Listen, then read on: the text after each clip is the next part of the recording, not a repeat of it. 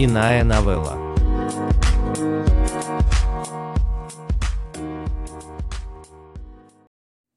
Семейные ценности. Брайан Вашингтон. Когда я проснулся, было еще темно. Майка уже не было, а Мицука что-то готовила на кухне. Она сгорбилась над разделочной доской, рядом были яйца, мука и мед. «Кушать будешь?» – спросила она меня. Я ответил, что да. Мы не обмолвились ни словом, пока она готовила. Мицука взбивала венчиком тесто в миске быстро и ловко, как кухонный комбайн. На неглубокую сковороду, смазанную соевым соусом, она выливала готовое тесто.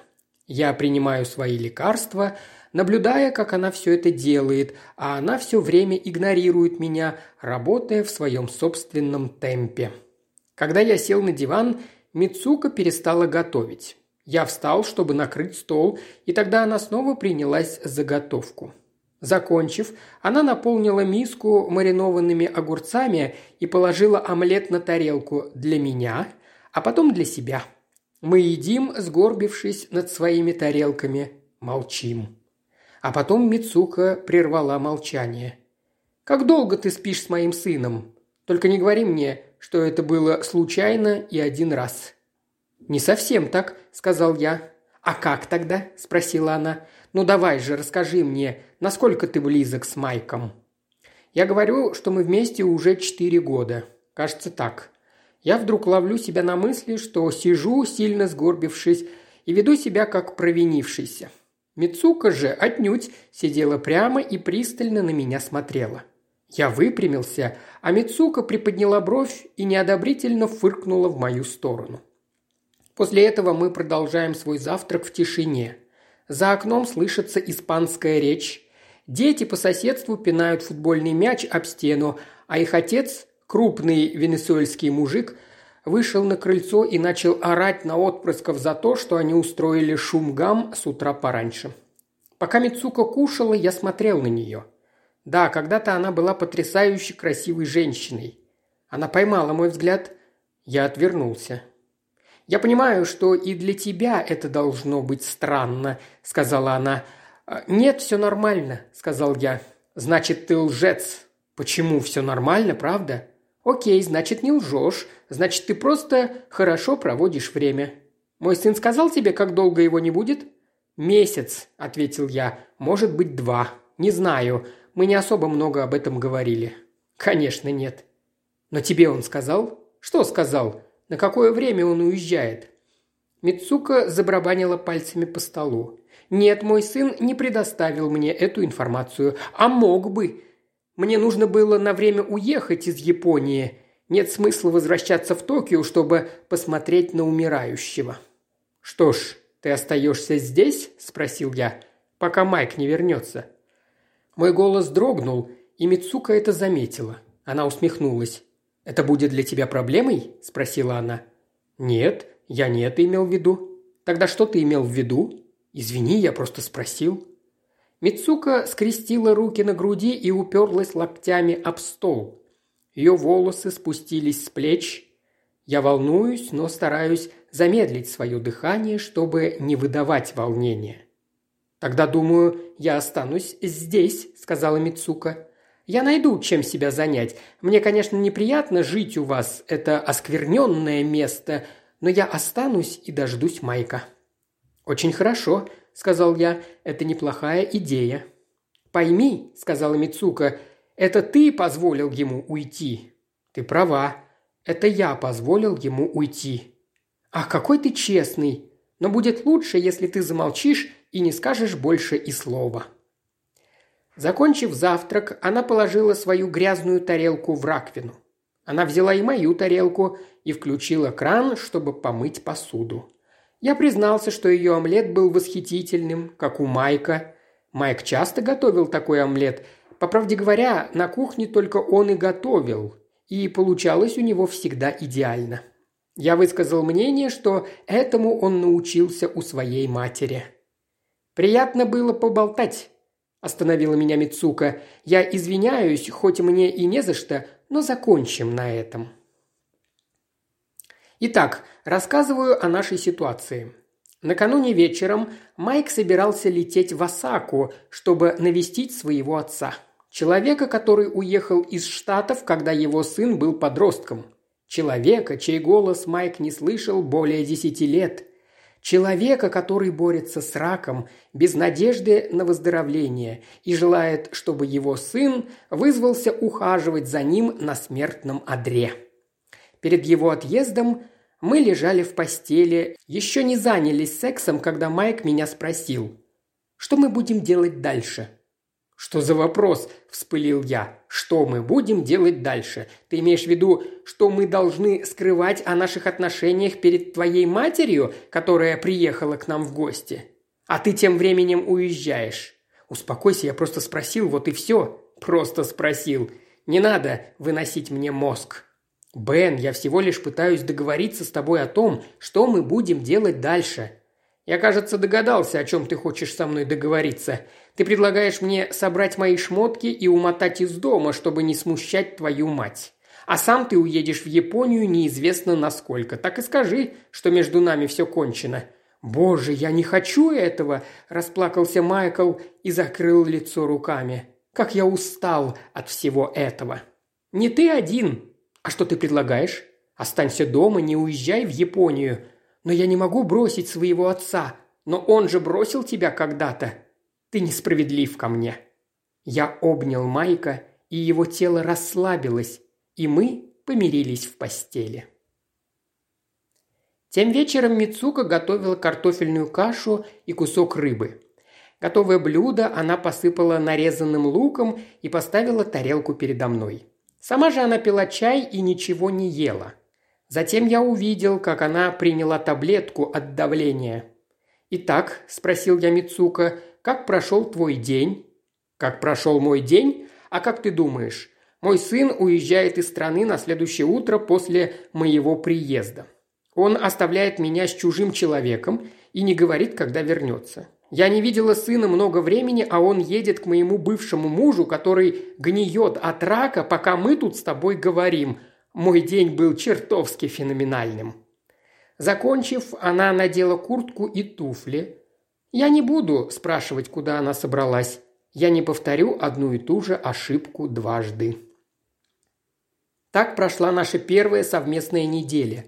Я ездил на работу ухаживать с больными, возвращался домой, чтобы накрыть стол, а Мицука готовила, пока я сидел рядом с ней, а потом я убирал со стола, а она мыла и вытирала посуду. В остальном же мы держались в стороне. Так, наверное, лучше. Но кое-чему я у нее научился незначительным вещам. Дома она работает в ювелирном магазине в Симо Китадзаве. Три раза в год она ездит в Лос-Анджелес на случку, встретиться с каким-то мужчиной, очередным или постоянным. Ее внешний вид не привлекает внимания, но, надо признать, выглядит она очень хорошо, всегда аккуратно и одета с иголочки. Между тем, Майк не похож на свою мать. Он носит одни и те же вещи семь дней в неделю. У него нет терпения к расписаниям, распорядкам или шаблонам любого рода. До меня он встречался с кем хотел, трахался с кем хотел и когда хотел, а потом уходил, когда ему становилось скучно. Другими словами, жизнь с Мицука совершенно не похожа на жизнь с ее сыном. С ней было спокойно, уютно даже, и не так напряженно, как, например, с моими собственными родителями. Когда Мицука спрашивает о стиральном порошке, я отвечаю, что он в шкафу под раковиной. Когда она спрашивает, где мы стираем, я указываю на прачечную через дорогу. Когда она спрашивает, где мы покупаем продукты, я называю ей несколько торговых сетей для закупки, но она на все это смотрит скептически. «А продается ли там нут?» – спросила она. «В X-маркете продается», – отвечаю я. «Ты знаешь, что такое нут?» – удивилась Мицука. «Да, конечно, это соевые бобы. Майк часто их покупает». И впервые за время нашего знакомства Мицука выглядит растерянной. «И что, здесь, в Хьюстоне, продается нут?» «Да», – отвечаю. «И ты ешь нут?» «Да». «Я тебе не верю». «Почему ты думаешь, что я не люблю нут?» «А откуда мне знать, черт побери, что ты любишь, а что нет?» Вечером я застал Мицука, спящий в гостиной перед включенным телевизором. Она переключала каналы, пока не остановилась на «Войне миров». Я присел рядом и продолжил смотреть фильм «За нее».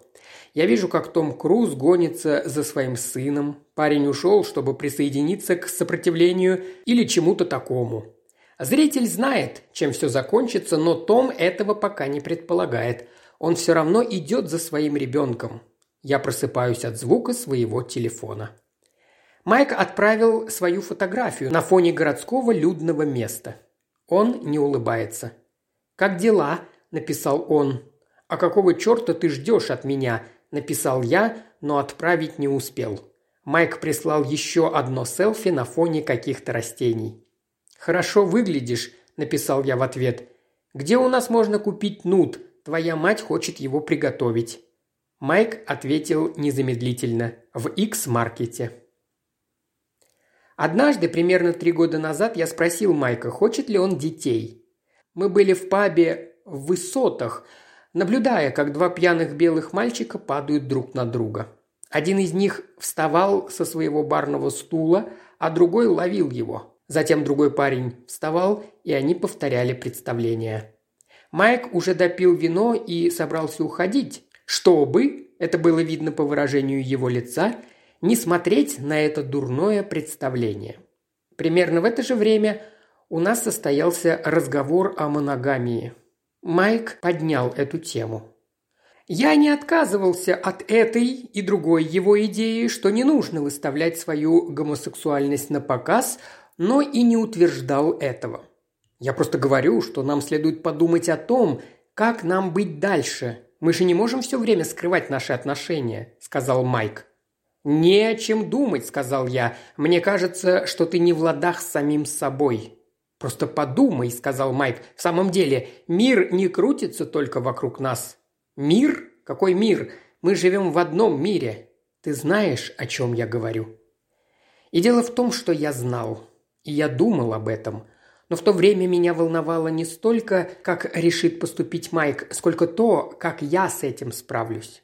Если бы можно было заглянуть в будущее, хотя бы на чуть-чуть, то я бы, возможно, вернул все назад и не стал бы придавать отношениям с Майком большего значения. Мы продолжали ничего не решать между нами. Но нерешение – это тоже выбор. На следующее утро, после того, как Майк написал мне, Мицука впервые постучала в дверь моей спальни.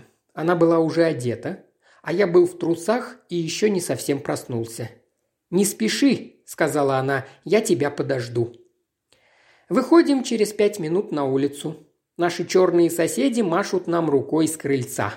На лице деда вопрос, и мне интересно, задаст ли он его. Но Мицука не смотрит в их сторону. Во всяком случае, она делает вид, а я помахал им в ответ.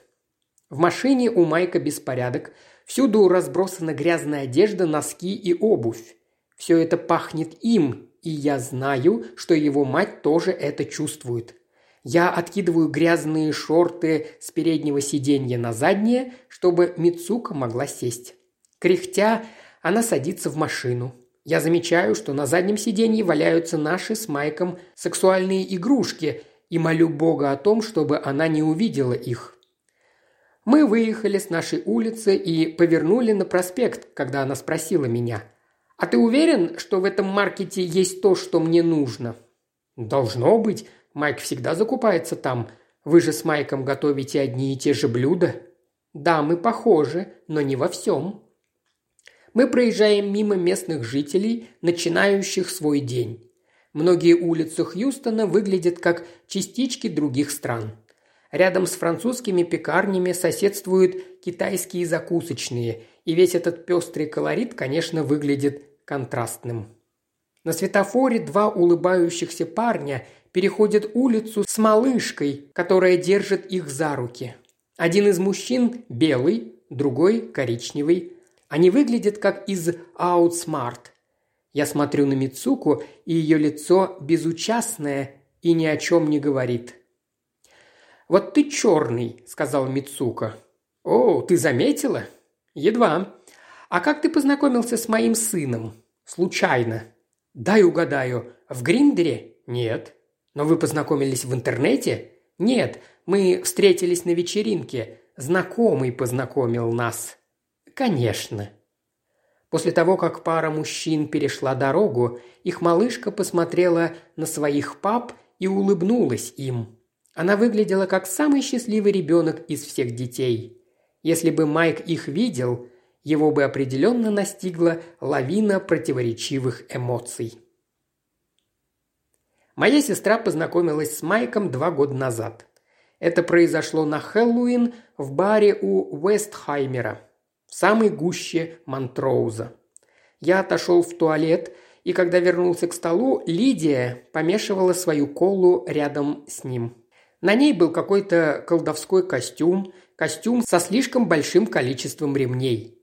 На майке была тога, а я был без маскарадного одеяния. «Я только что разговаривала с Марком», – сказала Лидия. «Ты не говорил, что у тебя есть младшая сестра», – сказал Майк. Они продолжали вот так переговариваться. Лидия заказала еще напитков. Когда я спросил, нет ли у нее свидания, на которое она может вернуться, она улыбнулась и сказала, что ей просто необходимо перенести это свидание. Это, по ее словам, был особенный случай – она же впервые встретила парня своего младшего брата. Лидия была ровесницей Майка, на несколько лет младше меня. Она написала копию для музея солдат Буффало в центре города, и если вы скажете ей, что не знали, что у Хьюстона есть подобное заведение, она улыбнулась бы вам и спросила, сколько у вас черных друзей или есть ли у вас вообще образование. Но в тот вечер она была спокойной, невзвинченной, смеялась над нашими шутками, сама платила за пиво. Прощаясь, Лидия дала Майку свой номер телефона. «Вау, такое впервые», – сказал Майк. «Жизнь длинная», – ответила Лидия. Позже той ночью Лидия написала мне СМС. «Он забавный, слишком несерьезный для тебя». И еще. Утром в воскресенье Майк возил нас с рынка на рынок по всему Нордсайду. Он закупался луком, гуанабаной, чесноком и ананасами. Он торговался с торговцами на своем дерьмовом испанском, а вечером готовил три варианта одной и той же трапезы. Я пробовал первый вариант, а потом второй. Затем Майк указывал мне на третий. Я обычно наедался до отвала вторым. Майк сказал, что это для него практика. Он проработал в кафе много лет – и кафешное меню уже поднадоело ему. Он назвал это ограничивающим, рамочным, бездушным. Он также думал, что это поможет ему поправиться, а я сказал ему, что сомневаюсь в этом. Но он меня не слушал, делал по-своему. Ему хотелось творить, и на кухне он всецело реализовывал свое желание. Да, я понимаю, что ты занимаешься своим творчеством, но зачем ты экспериментируешь на мне, пихая все свои блюда в мою глотку?» – спрашивал я. «Поверь, тебе будет этого очень не хватать, если у тебя этого не будет», – сказал Майк. Наш местный магазин X-Market был закрыт на ревизию, а следующий продуктовый магазин, в который я поеду с Мицука, объективно грязный, но зато там есть нут. У входа также есть металлоискатель. Продавщица курицы-гриль наблюдает за нами у входа. Пожилые женщины и их взрослые дети выбирают руками морковку, а маленькая девочка, бродящая по рядам, носит пучок петрушки над головой, как корону. Я блуждаю в поисках тележки для покупок. Спустя какое-то время нахожу телегу с тремя колесами. В итоге мы наполняем всю эту телегу целиком и вдобавок еще две картинки, которые Мицука держала в руках. В кассе я нащупываю свой кошелек и жду, что Мицука меня остановит. Но она этого не делает. Я медленно вытаскиваю свою карточку, и тут Мицука вынимает из сумки купюру, качая головой. Девушка за кассой смеется над нами. «Как нигер», — говорит продавщица. «Ну не правда ли?» Вторила ей Мицука. Когда я вернулся домой с работы, я сразу нырнул в свою комнату, чтобы не пересекаться с Мицука, но она позвала меня по имени. «Бен, ты умеешь готовить курицу?» «Ты имеешь в виду жарить в духовке?» «Нет, варить не умею. Иди сюда, я тебя научу». На кухне Майка она себя чувствует хозяйкой, в отличие от меня. Он устроил здесь все по своему вкусу, но Мицука все это реорганизовала. Все было разложено по ящикам и контейнерам. Миски стояли определенным образом, а теперь их нет. Куда-то делись все специи Майка, и посуда не на обычном месте. Кухня теперь выглядит неузнаваемой. Мицука перевернула здесь все с ног на голову. Это совершенно дезориентирует, но, по крайней мере, в этом нет моей вины. Мицука хватает курицу за одну ногу, уравновешивая другую ножом. Одним плавным движением она разрезает птицу пополам. «Черт возьми!» – вырвалось у меня. «Тихо!» – сказала она. Она продолжает ломать тушу, кость за костью, набивая этими кусками кастрюлю на плите для бульона. Затем она посыпает бульон какими-то приправами и поливает соевым соусом. «Дома я бы, конечно, замариновала курицу», – сказала Мицука, – «но я не дома». Когда мясо приготовилось, Мицука поставила на стол две тарелки с ужином. Что-то изменилось. Теперь мы сидим друг напротив друга, но молчим. «Теперь ты понял, как варить курицу?» – спросила Мицука. «Почти», – ответил я. Она посмотрела на меня осуждающе. «Ничего страшного, ты научишься», – говорит она. «Ты должен научиться». Майк написал мне в ту ночь. Дела у отца обстояли хуже. Он не может ни спать, ни есть, тяжело дышит, писал он. Мне было жаль. Когда я спросил Майка, каковы следующие шаги, он ответил, что еще не знает. Он сказал мне, что его отец упрям, но у Майка есть уверенность в том, что в глубине души его отец рад приезду сына. А я написал Майку о том, что сегодня с его матерью я расчленил курицу, Майк удивился. «Я знаю, сам в шоке, но ничего, все прошло успешно», – ответил я. «Вам следует это повторить снова», – написал Майк. Я ждал, когда Майк спросит о своей матери или как у нас дела, но он этого не делает. Точки на моем экране появляются, исчезают и снова появляются, но в итоге он ничего не написал. Поэтому я спрашиваю его, как у него дела, как на самом деле, и он отправляет мне селфи. На фото он бритый, морщится. Впервые за год я увидел его бритое лицо. Когда я проснулся на следующее утро, Мицука уже не было. Ее пиджака и обуви не было. Я поискал записку, и Мицука оставила ее на столе, но она была написана иероглифами. Потом я замечаю, что она забрала корзины для белья. Ее и мое, и все моющее средство. К тому времени, когда она вернулась, прошло уже полдня. Я лежал на диване в гостиной. Она бросила на меня свой взгляд, хотела что-то сказать, но не сказала. Заговорила вновь она какое-то время спустя. «Звонил мой сын».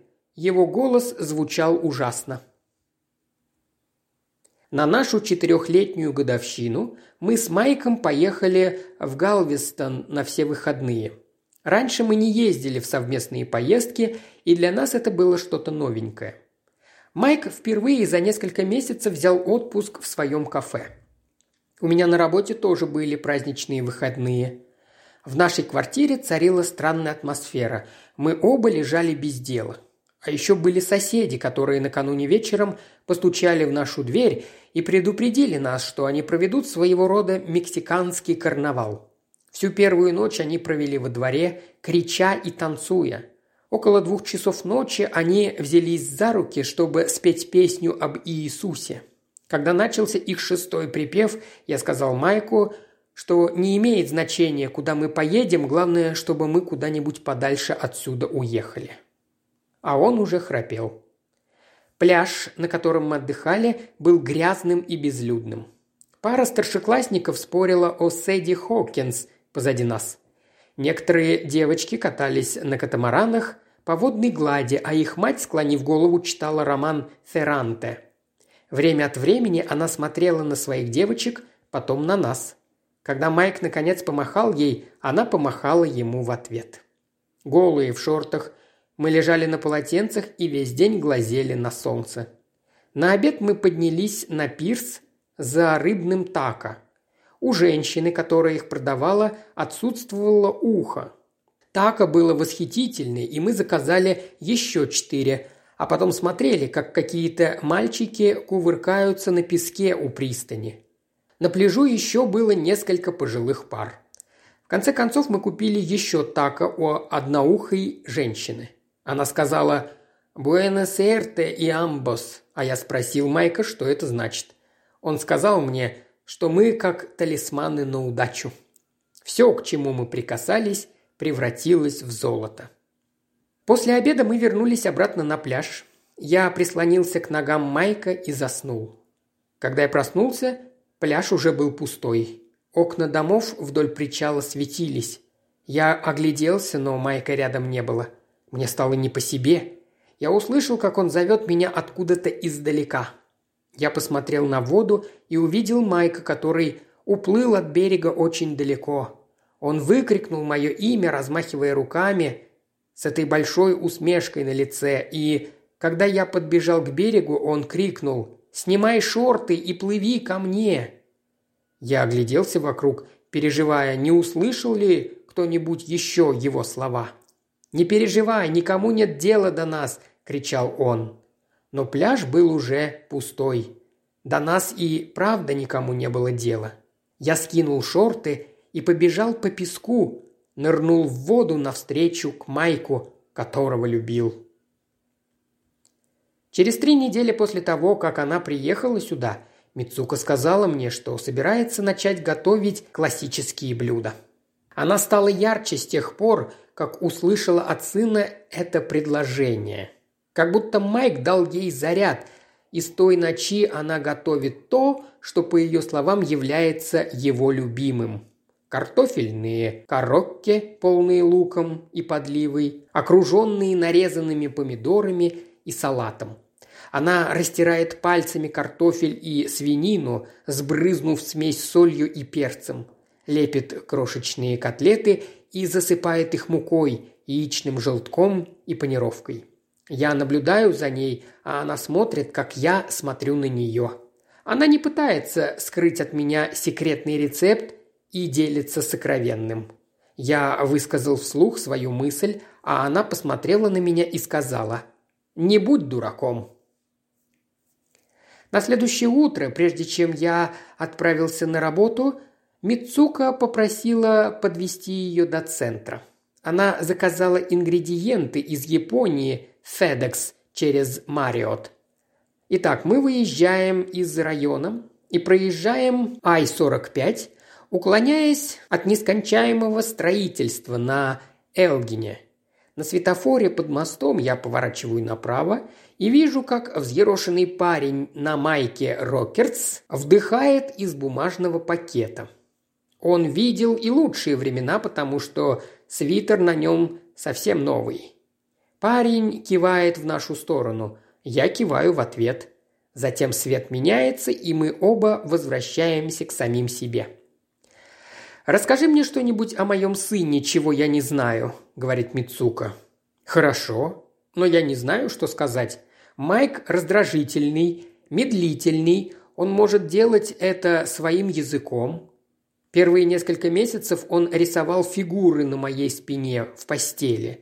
Когда я угадывал, какую фигуру он нарисовал, он целовал меня в плечо. А еще Майк немного знает испанский. Хорошо.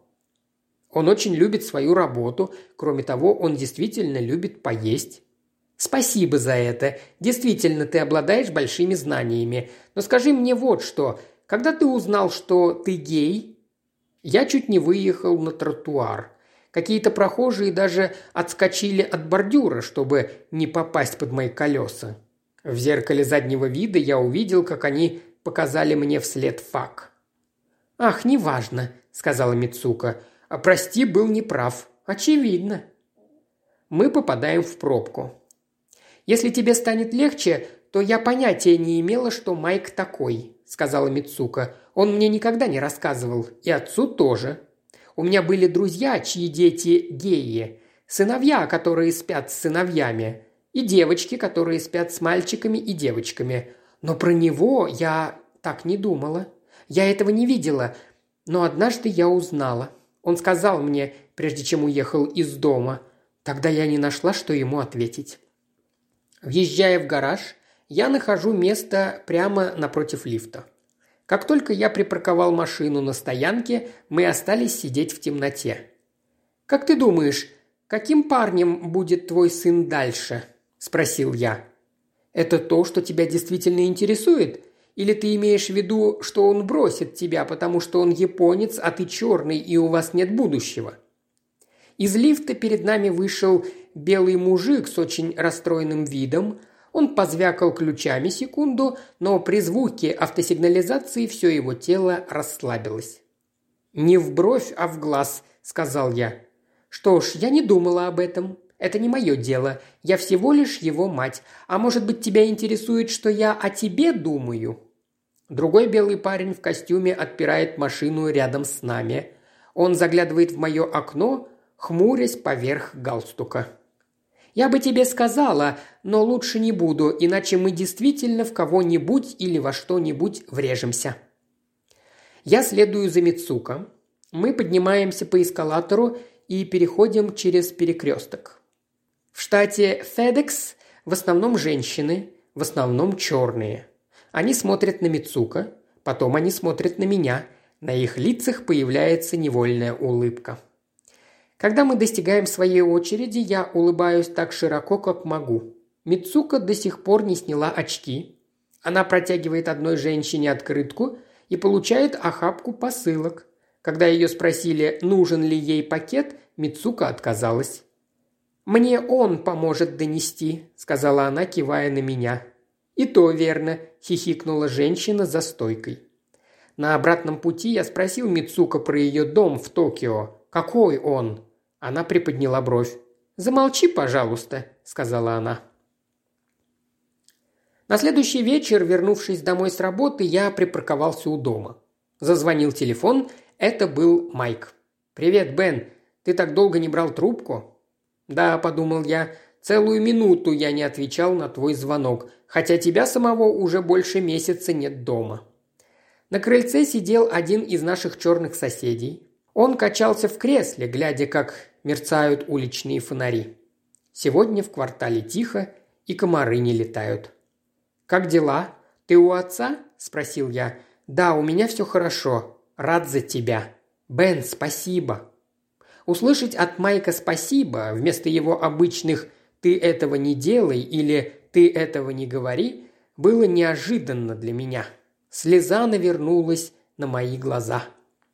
«А как мама?» – спросил Майк. «Хорошо. Все еще приспосабливается к нашей совместной жизни». «Рад это слышать. Я думал, что будет хуже. Мама говорила, что ты теперь умеешь готовить». «Да, мы вместе теперь готовим». «Такое представить мне даже сложно», – усмехнулся Майк. «Эй, ты когда вернешься домой?» «Это вопрос. А ты хочешь, чтобы я вернулся?» Я молчу. Мы оба молчим какое-то время. «Я ему многим обязан», – наконец прервал молчание Майк. «Я хочу сейчас быть с ним, поддерживать его, понимаешь?» «Понимаю. Поэтому я вернусь тогда, когда его не станет». Я молчу. Я захожу в квартиру и стараюсь не хлопать дверью, закрыть ее аккуратно, чтобы не разбудить Мицука. Я вижу, что она уже спит на диване. На столе стояла тарелка с рисом, накрытая бумажным полотенцем еще теплое.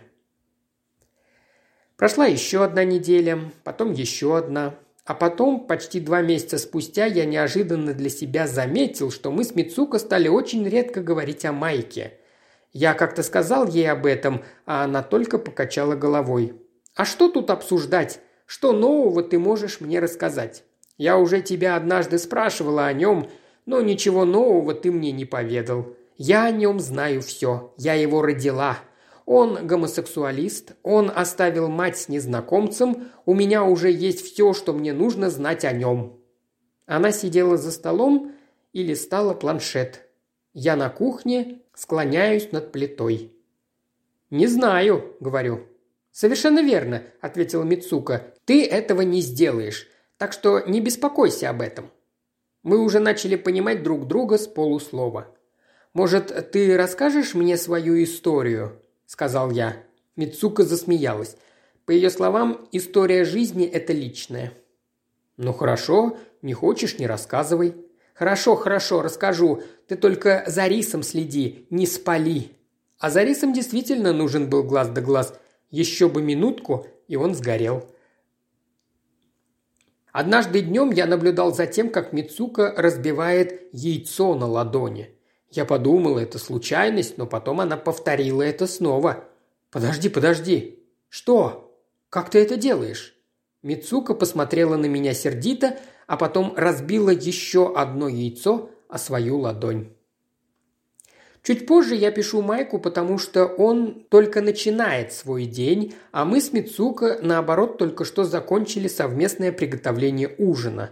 Удон в горячем котле, абура аге, камабока со шпинатом и двумя куриными ножками.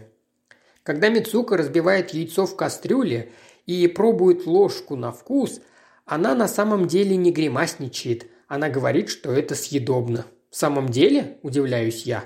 «В самом деле». После готовки я делаю несколько совместных фотографий с Мицука. Все они размытые, но я отправляю их Майку. Он немедленно отвечает «Мило», – написал он.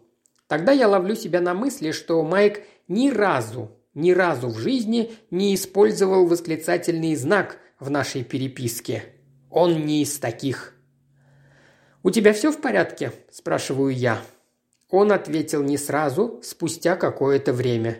«Нет, отец умирает. Перезвоню позже». Майк мне ничего не обещал. Он всегда говорил, что обещания – это только слова. А слова ничего не значат, если за ними не стоит дело. Уже за полночь я слышу шорох. Я надеваю баскетбольные шорты, сандали и выбегаю в гостиную. Мицука надевает куртку и старые кроссовки. Она посмотрела на меня, когда я кашлянул в коридоре. «Ты можешь пойти со мной, но только ничего не говори», – сказала она. Мы идем на соседнюю улицу, а потом еще несколько кварталов.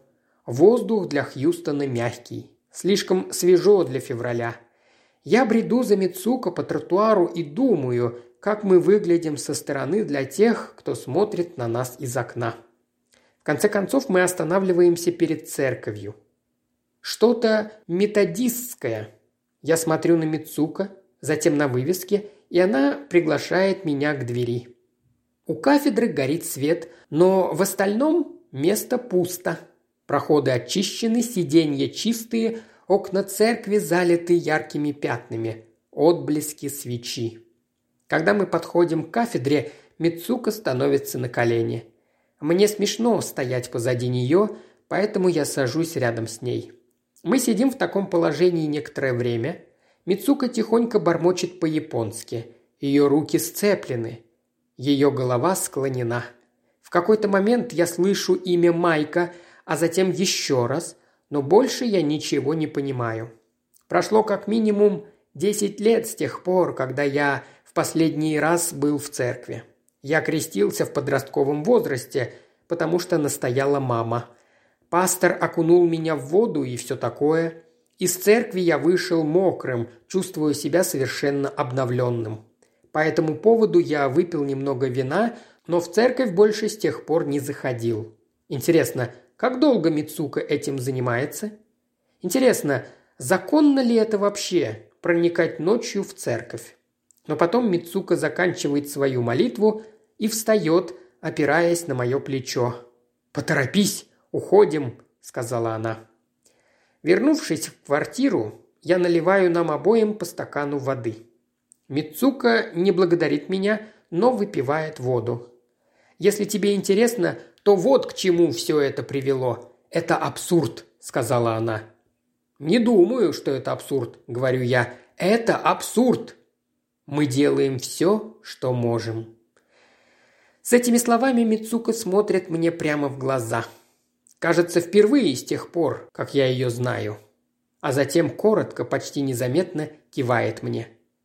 Но момент длится недолго. Я смотрю, как она пьет воду. Это все, что она хотела сказать. А я беру свой стакан с собой в спальню, осушая остаток воды по пути. Из журнала «Нью-Йоркер» от 27 июля 2020 года. Перевел и озвучил Илья Кривошеев. Иная новелла.